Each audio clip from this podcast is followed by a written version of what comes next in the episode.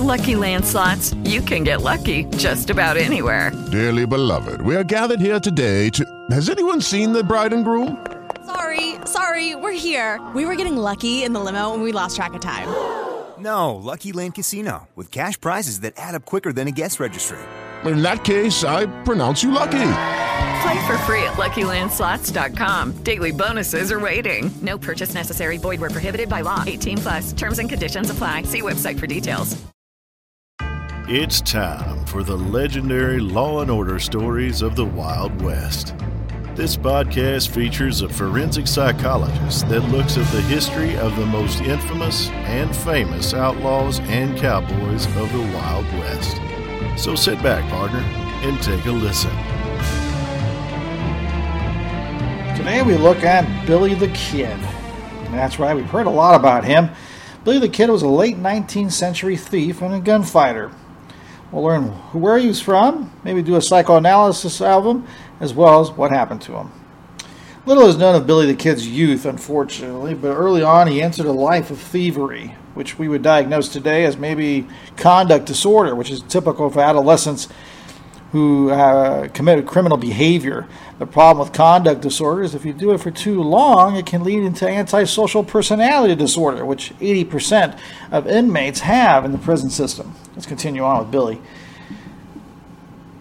Billy the Kid was born William Henry McCarty on November 23, 1859, in New York City. Little is known about his early life, but it is believed that his father died and left the family when Billy was very young. And he was orphaned at 15 when his mother died of tuberculosis. So, what we have here is probably already parental issues in the sense of probably didn't get the proper parenting and what they would call secure attachment. So something happened here with his father when he died young. We don't know exactly what age, but missing out on his father. And this is a tough time. This is 160 years ago, so probably very tough times for the single mom. And then when his mom passes away at 15, this is the identity crisis of adolescence. And a lot of these behaviors, what they call externalizing behaviors, such as bullying, aggression, um, impulsivity issues, can develop right around here. But it could have happened early on in his life, too. We just don't know. Shortly after he and his brother got involved in petty theft, Billy had a slim physique, sandy blonde hair, and blue eyes, and wore a signature sugarloaf sombrero with a wide decorative band. He could be charming and polite one moment, then outraged and violent the next, a quixotic nature he used to great effect during his heists and robberies. This could also be characteristic of what they would term as borderline personality disorder.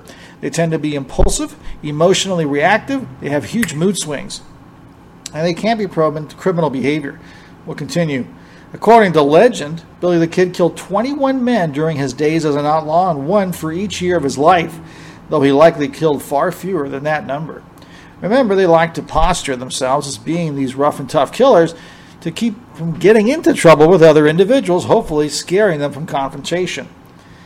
On the run from the authorities, Billy moved to Arizona, briefly joining up with a gang of gunfighters called to fight in the Lincoln County War. Known as the Kid, Billy switched to the opposition to fight with John Tunstall as one of the regulators.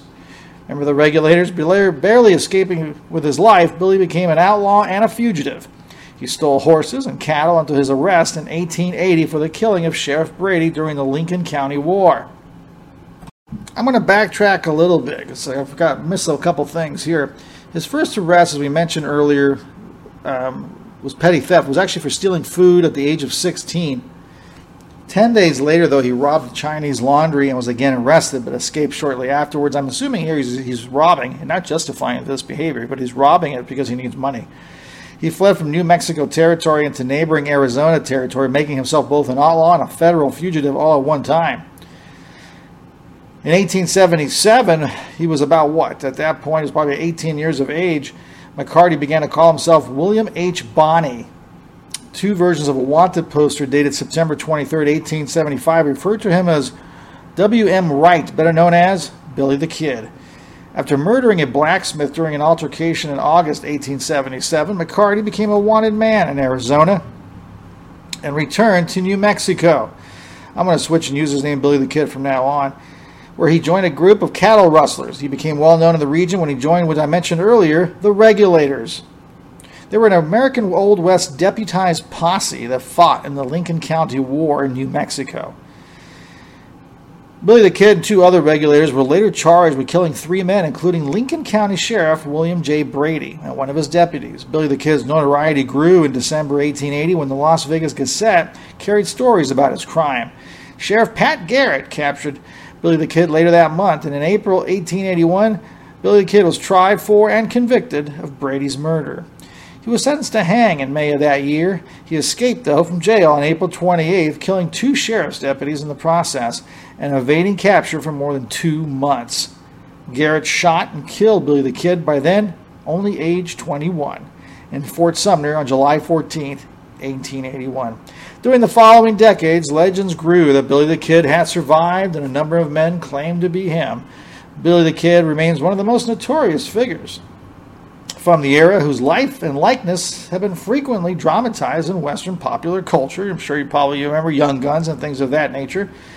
Let's explore a little bit about the rumors. Over time, legends grew, claiming that Billy the Kid was not killed and that Garrett staged the incident and death out of friendship so that Billy the Kid could evade the law. During the next 50 years, a number of men claimed they were Billy the Kid, but most of these have been disproven. In 1948, though, an interesting thing happened. A Central Texas man named Ollie P. Roberts, also known as Brushy Bill Roberts, began claiming he was Billy the Kid and went before New Mexico governor seeking a pardon. The governor dismissed Roberts' claims, and Roberts died shortly after. Nevertheless, Hico, Texas, Roberts' town of residence capitalized on his claim by opening a Billy the Kid museum. gotta love commercialization. John Miller, an Arizona man, also claimed he was Billy the Kid. This was unsupported by his family until 1938, sometime after his death. Miller's body was buried in the state owned Arizona Pioneers Home Cemetery in Prescott, Arizona. In May 2005, Miller's teeth and bones were exhumed and examined without permission from the state. DNA samples from the remains were sent to a lab in Dallas and tested to compare his DNA with blood samples obtained from floorboards in the old Lincoln County Courthouse on a bench where Billy the Kid's body allegedly was placed after he was shot. According to July 15th article in the Washington Post, the lab results were useless. In 2004, researchers sought to exhume the remains of Catherine Antrim, Billy the Kid's mother, whose DNA would be tested and compared with that of the body buried in William Bonney's grave. As of 2012, her body has not been exhumed yet.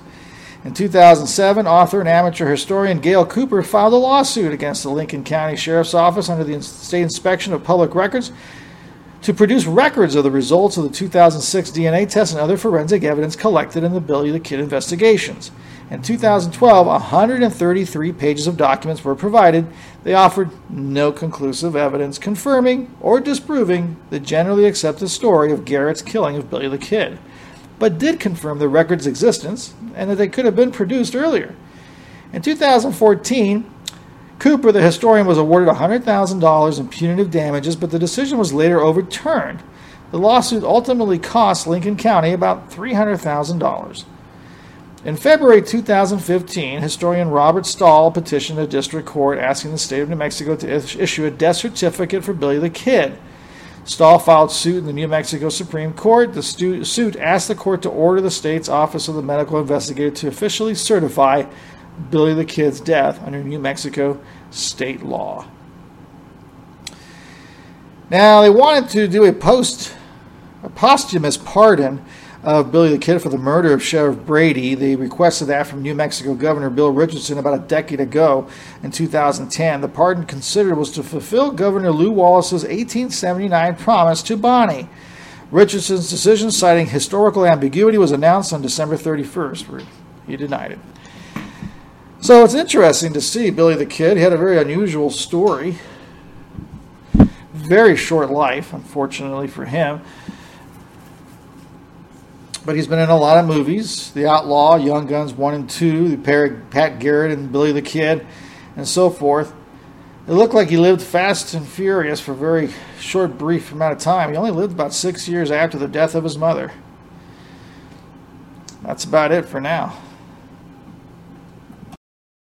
With Lucky Land slots, you can get lucky just about anywhere. Dearly beloved, we are gathered here today to. Has anyone seen the bride and groom? Sorry, sorry, we're here. We were getting lucky in the limo and we lost track of time. No, Lucky Land Casino, with cash prizes that add up quicker than a guest registry. in that case, I pronounce you lucky. Play for free at LuckyLandSlots.com. Daily bonuses are waiting. No purchase necessary. Void were prohibited by law. 18 plus. Terms and conditions apply. See website for details.